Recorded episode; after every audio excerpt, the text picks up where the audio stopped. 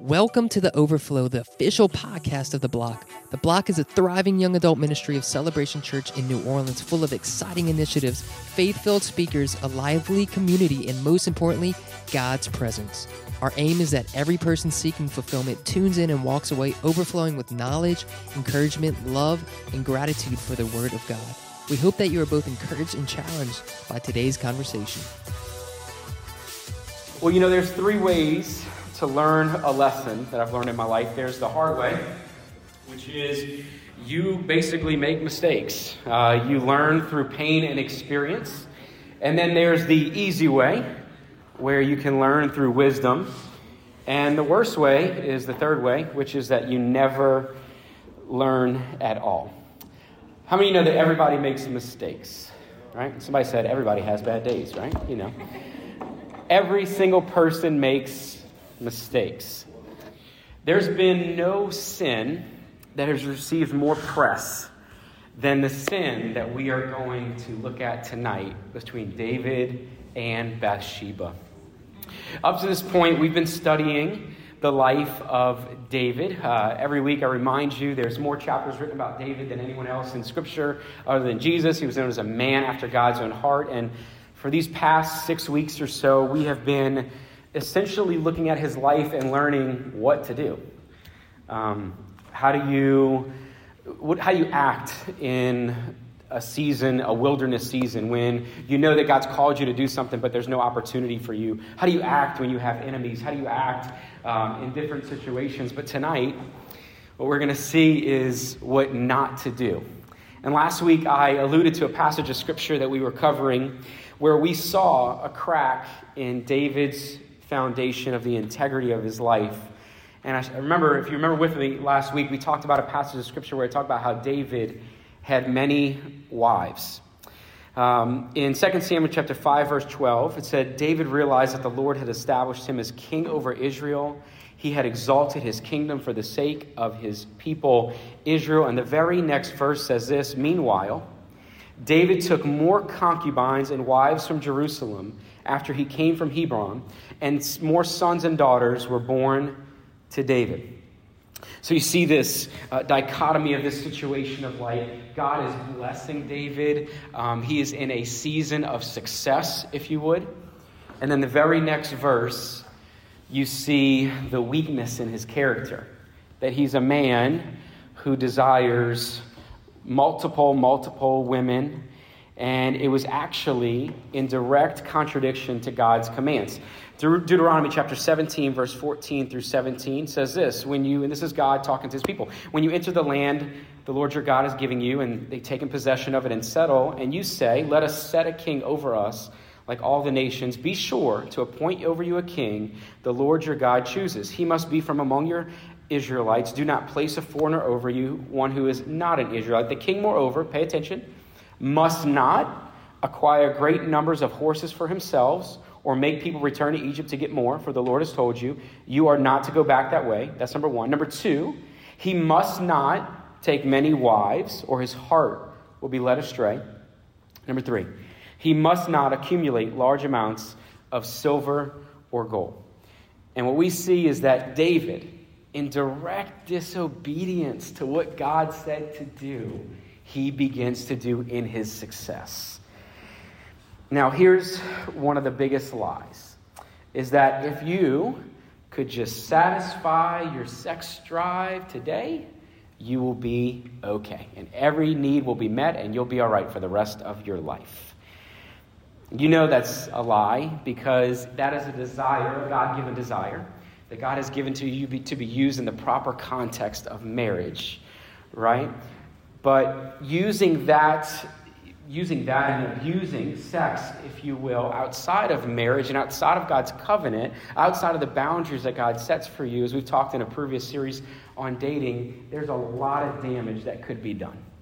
For example, the Bible says in Proverbs 6 27 29, Can a man scoop fire into his lap without his clothes being burnt?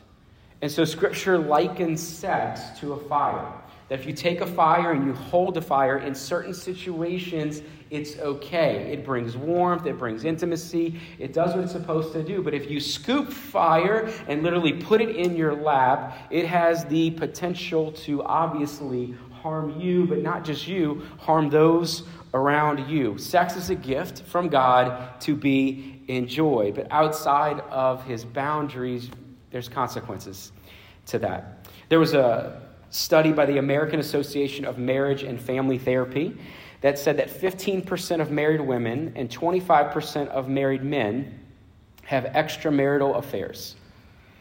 But when they adjusted that to include relationships without intercourse, talking about emotional adultery, that number jumps 20% in each of those categories.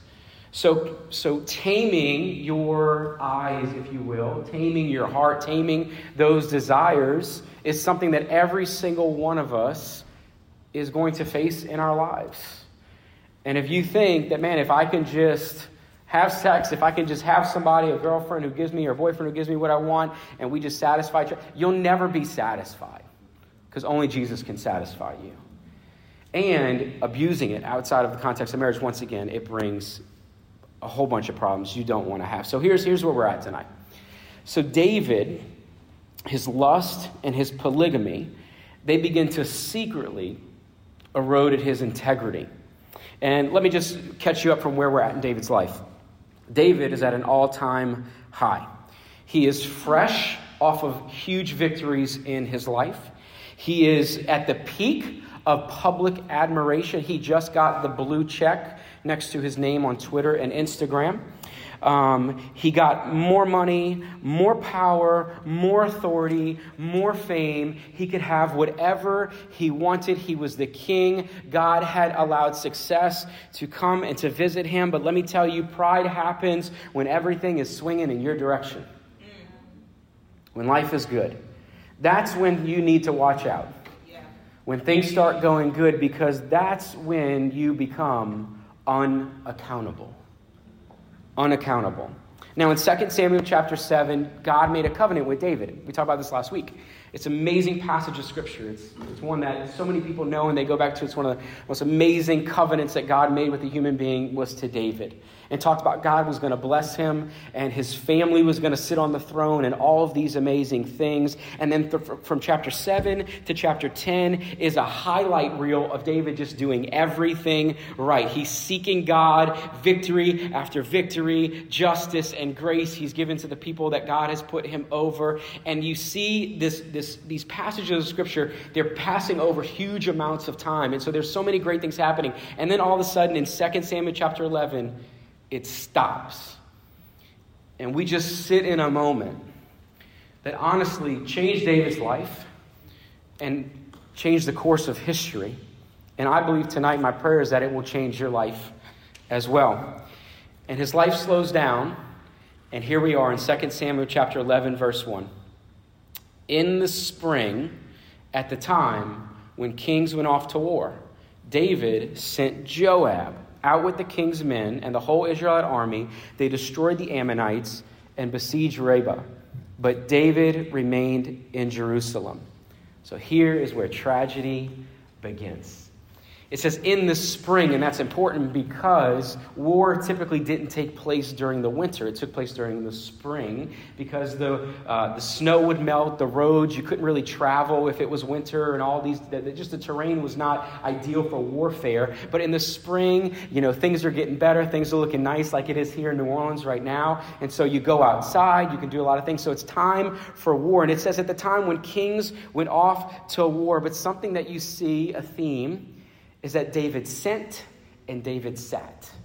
David sent and David sat. David, prior to this moment that we're stopping in, David was active. He was out doing things. He was a part of the battles. He was leading. He was taking charge. But now, as we stop on a moment, we see everything's changed in his life. And he's sitting, he's chilling, and he's just sending people to do it. It says David was in bed and he wasn't in battle. It's something that I've realized that our greatest battles don't usually come when we're working hard. They come when we have leisure time yeah. and we have time on our hands and when we're bored. David was in the wrong place. And so, if I want to encourage you with something tonight, I want to encourage you to be a student of your environment. Be a student of your environment. The Hebrew commentator Robert Alter says the verb to send is quoted 11 times in this chapter because David doesn't move and he's removed himself from action and has a dangerous amount of time on his hands. How many of you know that's when you get in trouble? Yeah. When you ain't got nothing to do. It's interesting. I was reading some um, reflections on COVID and during our time in quarantine. And the BBC and Netflix recorded 16 million new subscribers in a three month span in 2020. In April, Microsoft game servers had 10 million users. Uh, a preliminary study in China between October 2019 and March 2020 recorded an increase of 23% in severe internet addiction with a 20 fold rise in dependence degree of those already addicted to the internet. According to research at universities, it was not called a pandemic, but a porndemic because one of the largest pornography websites reported an increase of over 61%, well above its average of 115 users a day. And regions of the country, and not in America, uh, with the most restrictive stay at home orders and lockdowns had the highest spikes of pornography visits. And in addition, one factor above others was likely that this specific website in 2020 decided to make its access to its website absolutely free. I was just thinking about how the enemy does that. Isn't that interesting? Wow. When you have the most leisure time, sin is free. When you're busy, you, you got to pay for it and go out your way.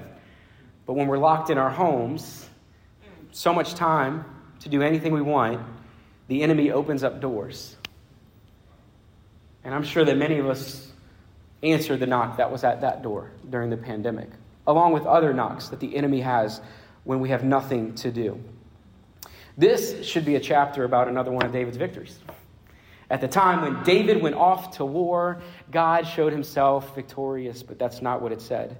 Everything changed in David's life because David was at the wrong place. Wow.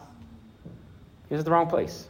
I never forget, at a Bible study um, many years ago, there was a young guy who gave his life to the Lord. It was exciting. Um, he had come from a family that was super dysfunctional.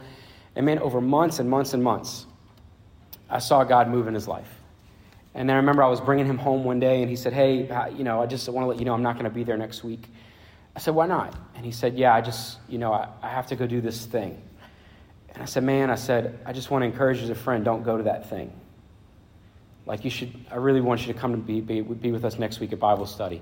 Oh, don't worry about it. Don't worry about it. I'm going to go to this thing and I'll see you the following week. I never saw him again. The enemy just needs one week.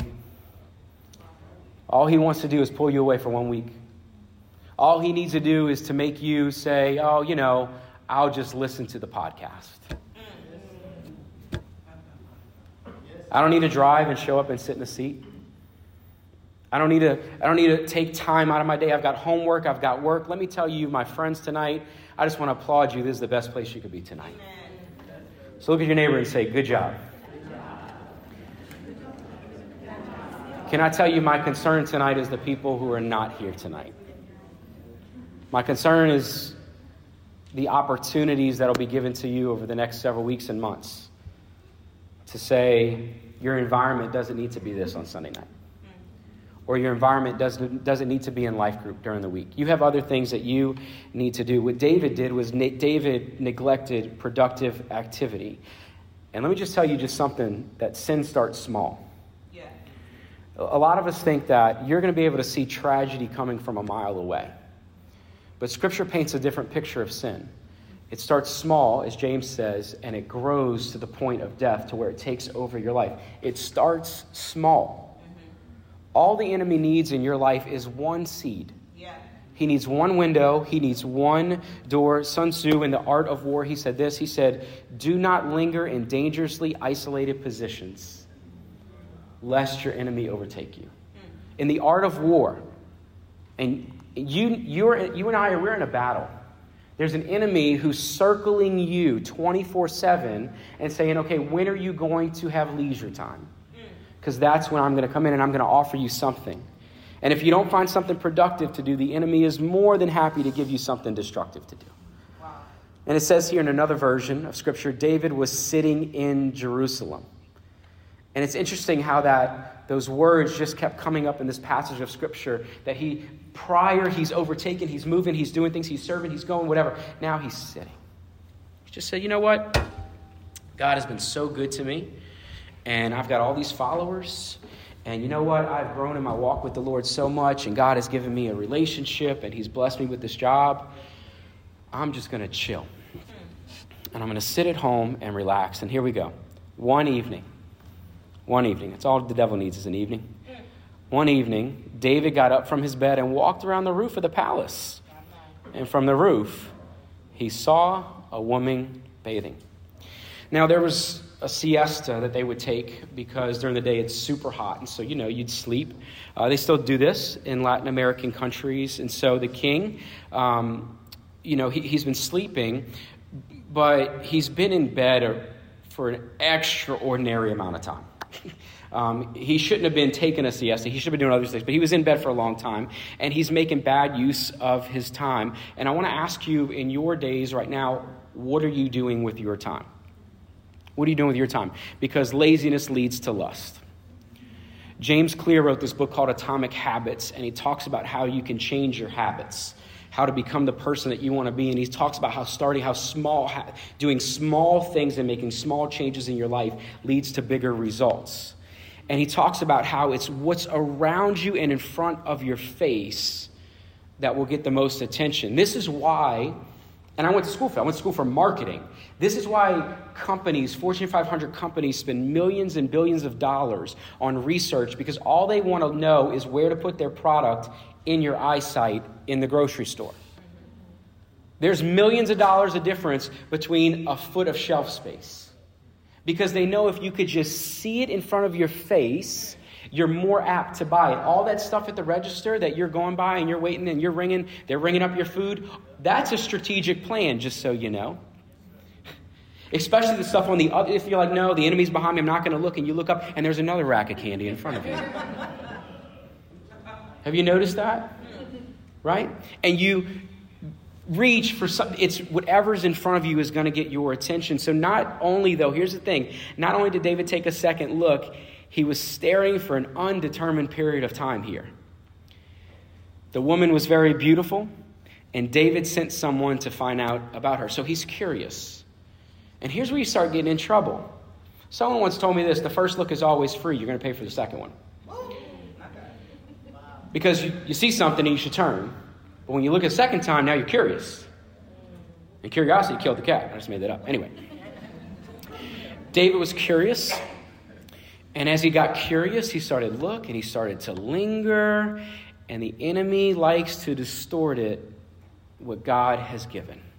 He likes to distort the perspective. He likes to distort it. So David is, he's, he's up on a palace and he's literally looking down around him.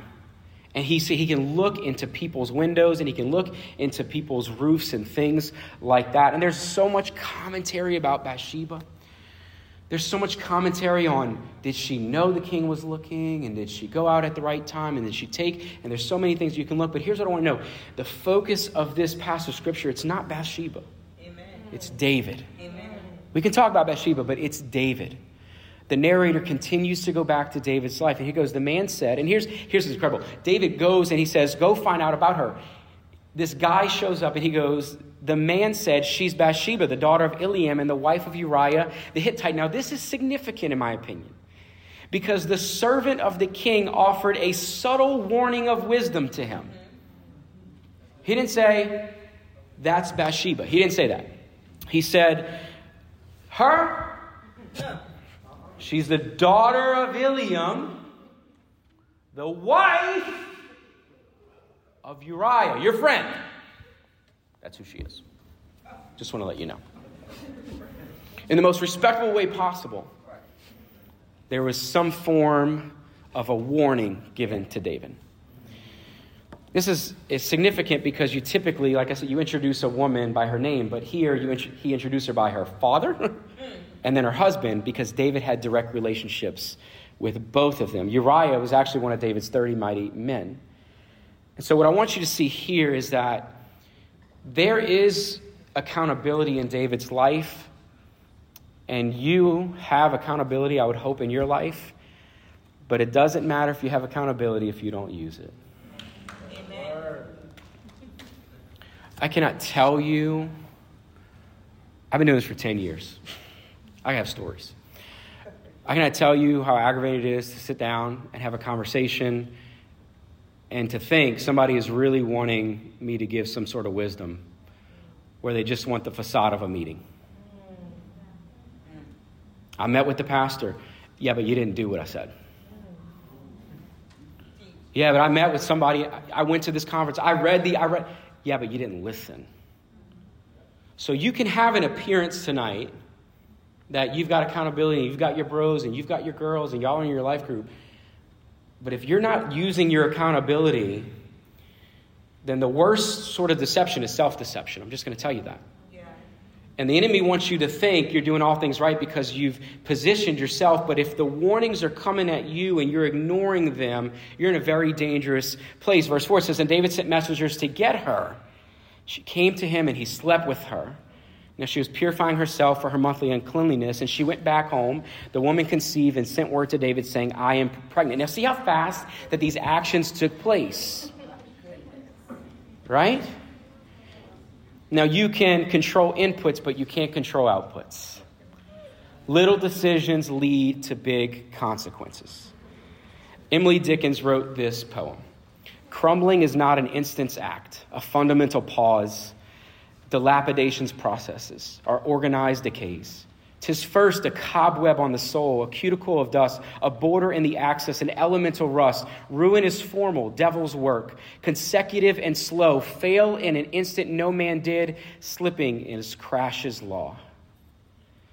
It says she was purifying herself, which means that she was at the peak of ovulation. And I think that it's important because the, the writer put a timestamp here to let know when this took place to show that Uriah was away and Uriah is not the father of this child. Because they, get to a situation she said she's pregnant but David could have said oh no no no like you're the father you came home you slept but here's the there's a time stamp. There's no way anyone else could be the father except for David. She said I'm pregnant.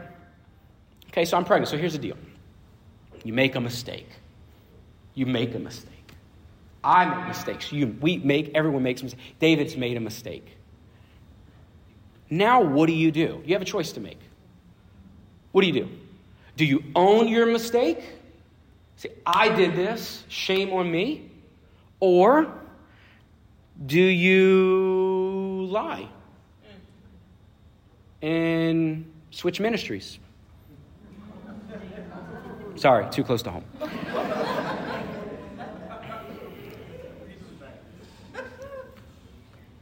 Or get new friends or go somewhere else or I don't know.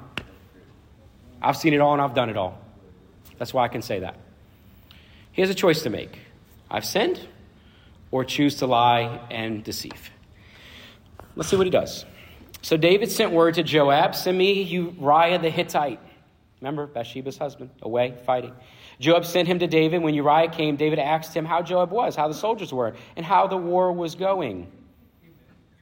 This dude, bro. Then David said to Uriah, Go down to your house and wash your feet. So here's David's plan. David had he had cared less how the war was going. I mean, David is the king. He's he is the number one army and all like he, he knows how it's going. He's just basically like trying to get on his good side here, right? And he says, Go and wash your feet, which is implicit in this is go have sex with your wife.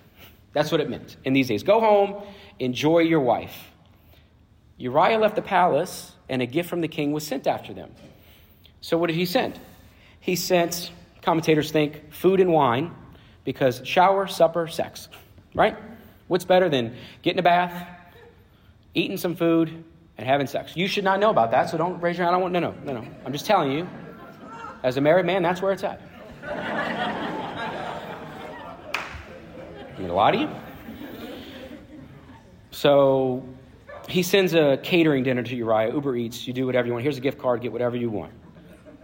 And he's hoping, he's praying, I hope Uriah goes home and sleeps with his wife because here's the deal now we can say it's Uriah's child. He's trying to control the outcome. But Uriah, verse 9, slept at the entrance of the palace with all his master's servants and did not go down to his house. So here's the twist Uriah is not playing the game. He didn't sleep at his house, he didn't go sleep with Bathsheba. He slept at the door of the king's house. How annoying is that for David? Now, here's what's important is that Uriah was honoring God's code and the, and the ethics of the day. When you're in a battle, you don't you abstain from certain things, and one of those things was sexual intimacy. And so Uriah is a man of God who's sleeping at the king's court. He's saying, I'm not, I'm not going to do that. He says, um, I'm, I'm not going to go sleep with my wife. I'm going to honor the Lord. And so David said, Uriah David was told, Uriah didn't go home. So he asked Uriah, Haven't you just come from your campaign? Why didn't you go home? Uriah said to David, The ark and Israel and Judah are staying in tents. My commander Joab, the Lord's men, are camped in the open country. How could I go to my house and eat, drink, and make love to my wife? As surely as I live, I will not do such a thing. Another decision for David. Do you confess? Uriah's not biting. She's going to show that she's pregnant. What do you do in the situation? He didn't go home. David said to him, Stay here one more day. Tomorrow I'll send you back. So Uriah remained in Jerusalem that day and the next. At David's invitation, he ate, drank, and David made him drunk. Here's another one. David made him drunk. But in the evening, Uriah went out to sleep on his mat again amongst his master's servants. He didn't go home. Here's another chance for David to cover. I mean, he's thinking here. Like, how do I get this dude to sleep with his wife? like, Uber Eats, like you get what you want, you're gonna you're gonna go and hang out. You're not gonna do that. Fine, I'm gonna get you drunk. I'm gonna get you so drunk that I'm gonna send you home. It's obvious you're gonna want to sleep with your wife, right? And it says, in the morning, David wrote a letter, but sorry, but in the evening, Uriah went out to sleep on his mat. And here's the thing: when sin is compounding, it when sin is concealed, it compounds like a snowball that's growing on a hill, it gets bigger. And David ups the ante even more. In the morning, David wrote a letter to Joab and sent it with Uriah. And he wrote, Put Uriah in the front where the fighting is fierce. Then withdraw from him so he'll be struck down and die. So while Joab was in the city under siege, he put Uriah at the place where he knew was the strongest defenders. When the men of the city came out and fought against Joab, some of the men in David's army fell. Moreover, Uriah the Hittite died. Can I tell you that your sin is not just you? Your sin impacts other people as well. You thought, when we started reading this passage, I'm like, oh, David slept with Bathsheba. well, now David killed a guy. Now David's sin is not that he was lonely and he slept with some. No, no. Now he's, he's literally killed somebody. It's bloodshed. Consequences compound. Joab sent David a full account of the battle. He instructed the messenger, when you finish giving the king this account um, of the battle, the king's anger may flare up and he may ask, why did you get so close to the city to fight? Didn't you know they would shoot arrows from the wall? Who killed Abimelech, son of Jerubbaal? Didn't a woman drop an upper millstone on him from the wall so that he died in Thebez? Why did you get so close to the wall? If he asks you this, then say to him, Moreover, your servant Uriah the Hittite is dead. The messenger set out. When he arrived, he told David everything that Joab had sent him to say. Then the messenger said to David, The men overpowered us and came out against us in the open. We drove back to the entrance of the city, but the archers shot arrows at your servants from the wall. Some of the king's men died. Moreover, your servant Uriah the Hittite is dead. David told the messenger, Say to Joab, Don't let this upset you. And then he quotes a soldier's cliche The sword devours one as well as the other. Every bullet has its bullet. Press the attack against the city and destroy it. Say this to encourage Joab. When Uriah's wife heard that her husband had died, Bathsheba, she mourned him. After the time of the mourning was over, David had her brought to his house, and he became his wife. She became his wife and bore him a son. So David thinks that he has covered his tracks. Kings make the rules, rules don't make the king. And through the whole chapter, David is seen nowhere but his house. Wow. Sending, sending, sitting, sleeping, all of these things. And David is finally at a place where he's like, oh, no one knows what I've done. I've covered my tracks completely. I've murdered someone, the only person who would know and call me out. I've married this woman, so now when she's pregnant, they'll, know, they'll say, Oh, well, he married her. He's done a great thing in taking his, his brother, his, his confidant's wife. What a godly man he is. And then the last verse says, But the thing that David did displeased the Lord. Dark chapter comes to an end, or does it? Not really. You would think that David, having covered his tracks, at this moment, he would feel a relief. That, oh, I'm good. I can just go on with my life. I've made a mistake. I've sinned, but I've covered it up. All these things. And here's the thing about Psalms Psalms is a diary of David. Mm-hmm. So you get to find out what David was feeling in this season. And it says this David is trapped in a swirl of misery that he describes in Psalm 32 and Psalm 51.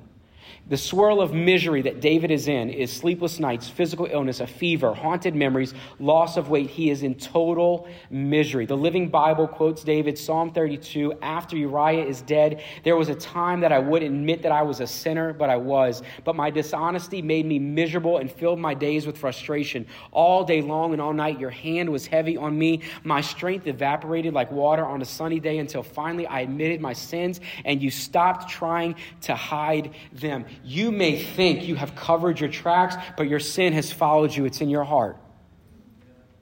And some of you tonight, You've jumped ministries, you've jumped churches, you've jumped situations and circumstances. You have covered your track, you've deleted accounts, you've made different accounts. You've, you've made us think that you are one person, things are going well, but your sin is still on you. And you know, you feel this. Whether or not we believe you are who you say you are and you're manipulating the situation and circumstances, at the end of the day, you know who you are. And you know what you've done. You can't run from God. And David is here as an example saying, you can sin, you can cover your tracks, but it's still inside of you. Hmm. So here's what happens 2 Samuel chapter 12 God sends a friend who is willing to look the king eye to eye and call a spade a spade. I love this. It says, The Lord sent Nathan to David. And here's what I love about God God's timing is perfect. It says the Lord sent. Nathan could have gone to David at any time, but God sent him in the perfect time. It was, it was believed that 12 months had passed since Uriah died, and now Nathan is coming in. So, what has happened in this 12 months is David is miserable. He knows what he's done. His sin is eating away at him. And then God sends a messenger, a friend, at the 12 month mark when David is at his lowest of lows. And when he came to him, he tells him a story. Let me just stop and say this. Man, you got to have people in your life who tell you the truth. Amen. You've got to. Wounds from a friend can be trusted. And some of you, you're so afraid of being wounded in the right way because you've been wounded in the wrong way. And Satan wants to manipulate all the bad things that people did in this so that you don't let anyone into your life. And because you don't let anyone into your life, you're just wallowing in that sin over and over. Until you need to understand that God has put you in a place, literally this room tonight, with people your age, life groups, relationships around you who say, Man, I want to do life with you. Who can look you in the eye and say, dude, stop doing that. What you just did to her, what you just did to him, is a sin against God's son or daughter. Wounds from a friend can be trusted. But an enemy multiplies kisses. Some of y'all like to be kissed too much. You're making out, figuratively. You only want people around you who adore you, who tell you what you want to hear. They never call you out on your mess. Maybe because you hide your mess, and that's one thing in of itself. But when people know your life and they don't call it out and they don't say anything to you, woe is you. Woe is you. So Nathan shows up and he tells him a parable. He says, Hey, David, I need to tell you a story. There were two men from a certain town, one rich, one poor. The rich man had a very large number of sheep and cattle, but the poor man had nothing except a little ewe lamb he had bought. And in the Hebrew, it's interesting because it's Sheba. So it's like Bathsheba, right? He raised it and he grew it with him and his children. It shared his food, drank from his cup, and even slept in his arm. Look at the intimacy this man has with this sheep. It was like a daughter to him. Now, a traveler came to the rich man, but the rich man refrained from talking, uh, I'm sorry, from taking one of his own sheep or cattle prepared for a meal for the traveler who come to him. Instead, he took the ewe lamb that belonged to the poor man, prepared it for the one who had come to him. Eat, drink, lie. These are the things that David tried to do with Uriah the Hittite in, with his wife. Verse 5 David burned with anger against the man and said to Nathan, As surely as the Lord lives, the man who did this must die he must pay for that lamb four times over because he did such a thing and had no pity. Let me just tell you, words are powerful. The very thing that David said should happen happened to him. Because according to biblical law, someone who has illegally taken someone's profit will be subject to a fourfold restitution, not the death penalty. And as David's life goes on, and we'll see, he paid four major ways. Four deaths took place in his family an unnamed son, Tamar, his daughter, Amnon, and Absalom. His own family was taken from him.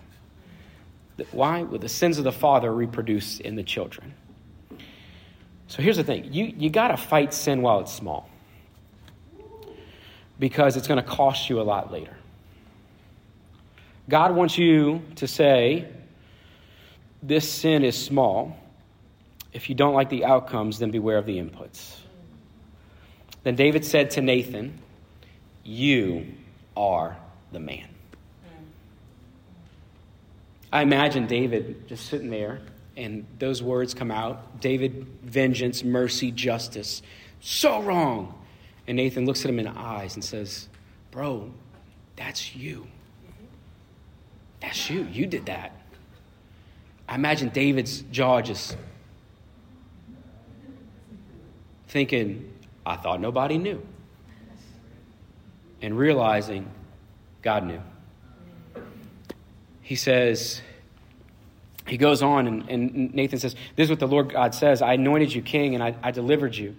I gave you your master's house, his master's wives' arms. I gave you Israel and Judah. And if all this had been too little, I would have even given you more. Why did you despise the word of the Lord, doing what is evil in his eyes? So God is positioning himself and siding with Bathsheba, and, and he's siding with Uriah. He said, You struck down Uriah the Hittite with the sword and took his wife to be your own. You killed him with the sword of the Ammonites. And so David, God is taking away David's excuses.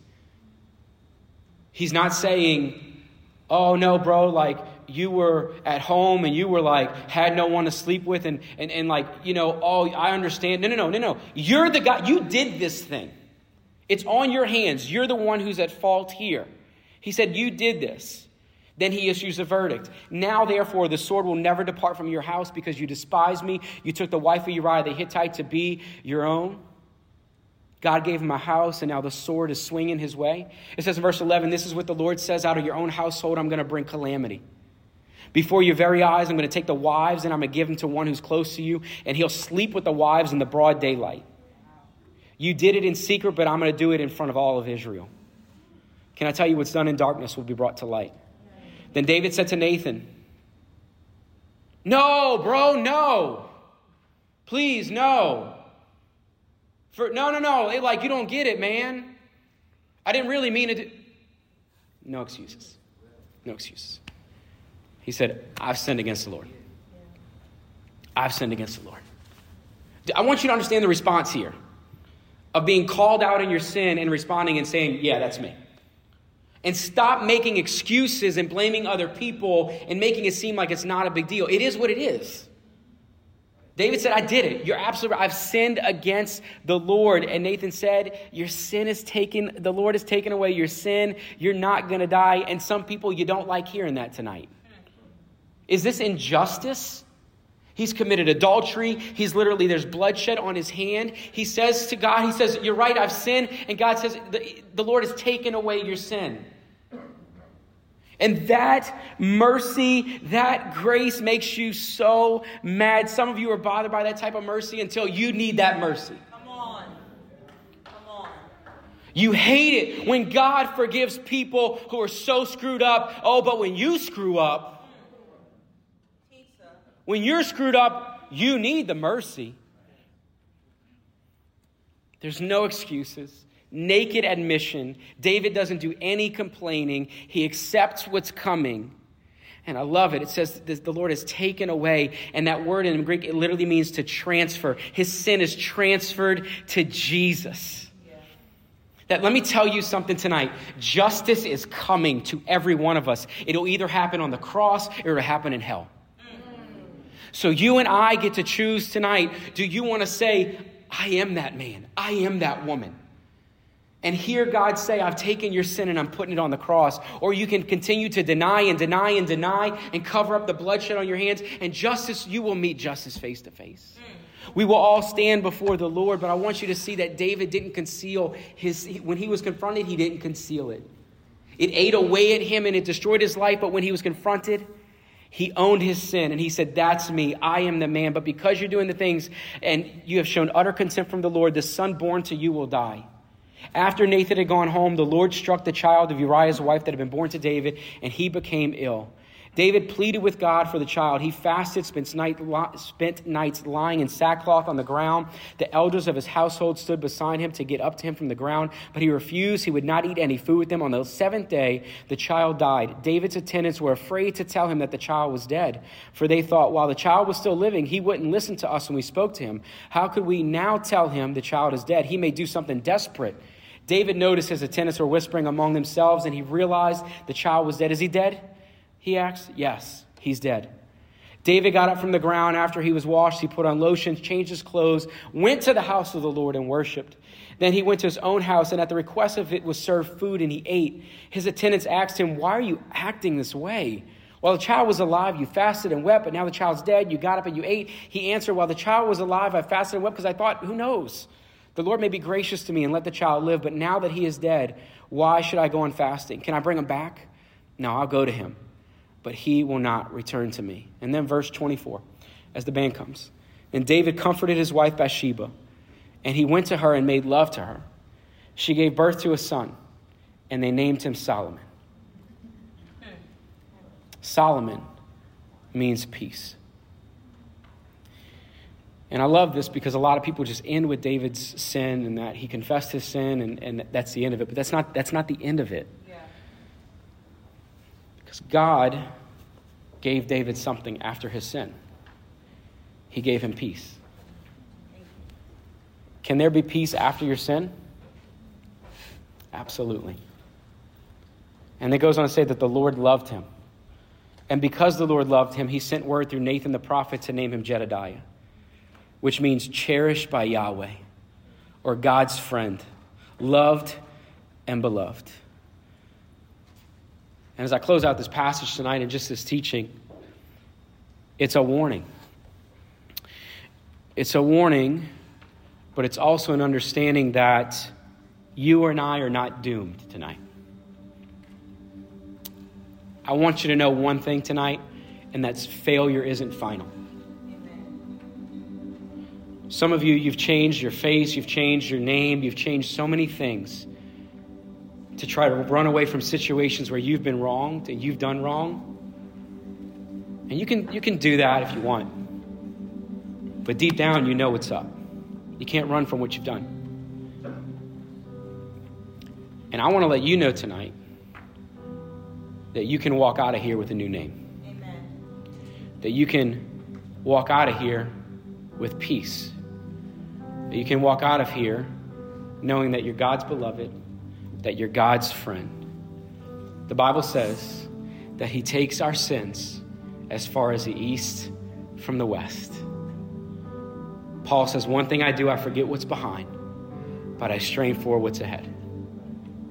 When, it, when David confessed his sin and said that the Lord forgave him, it doesn't mean that David didn't have consequences there are consequences to our actions.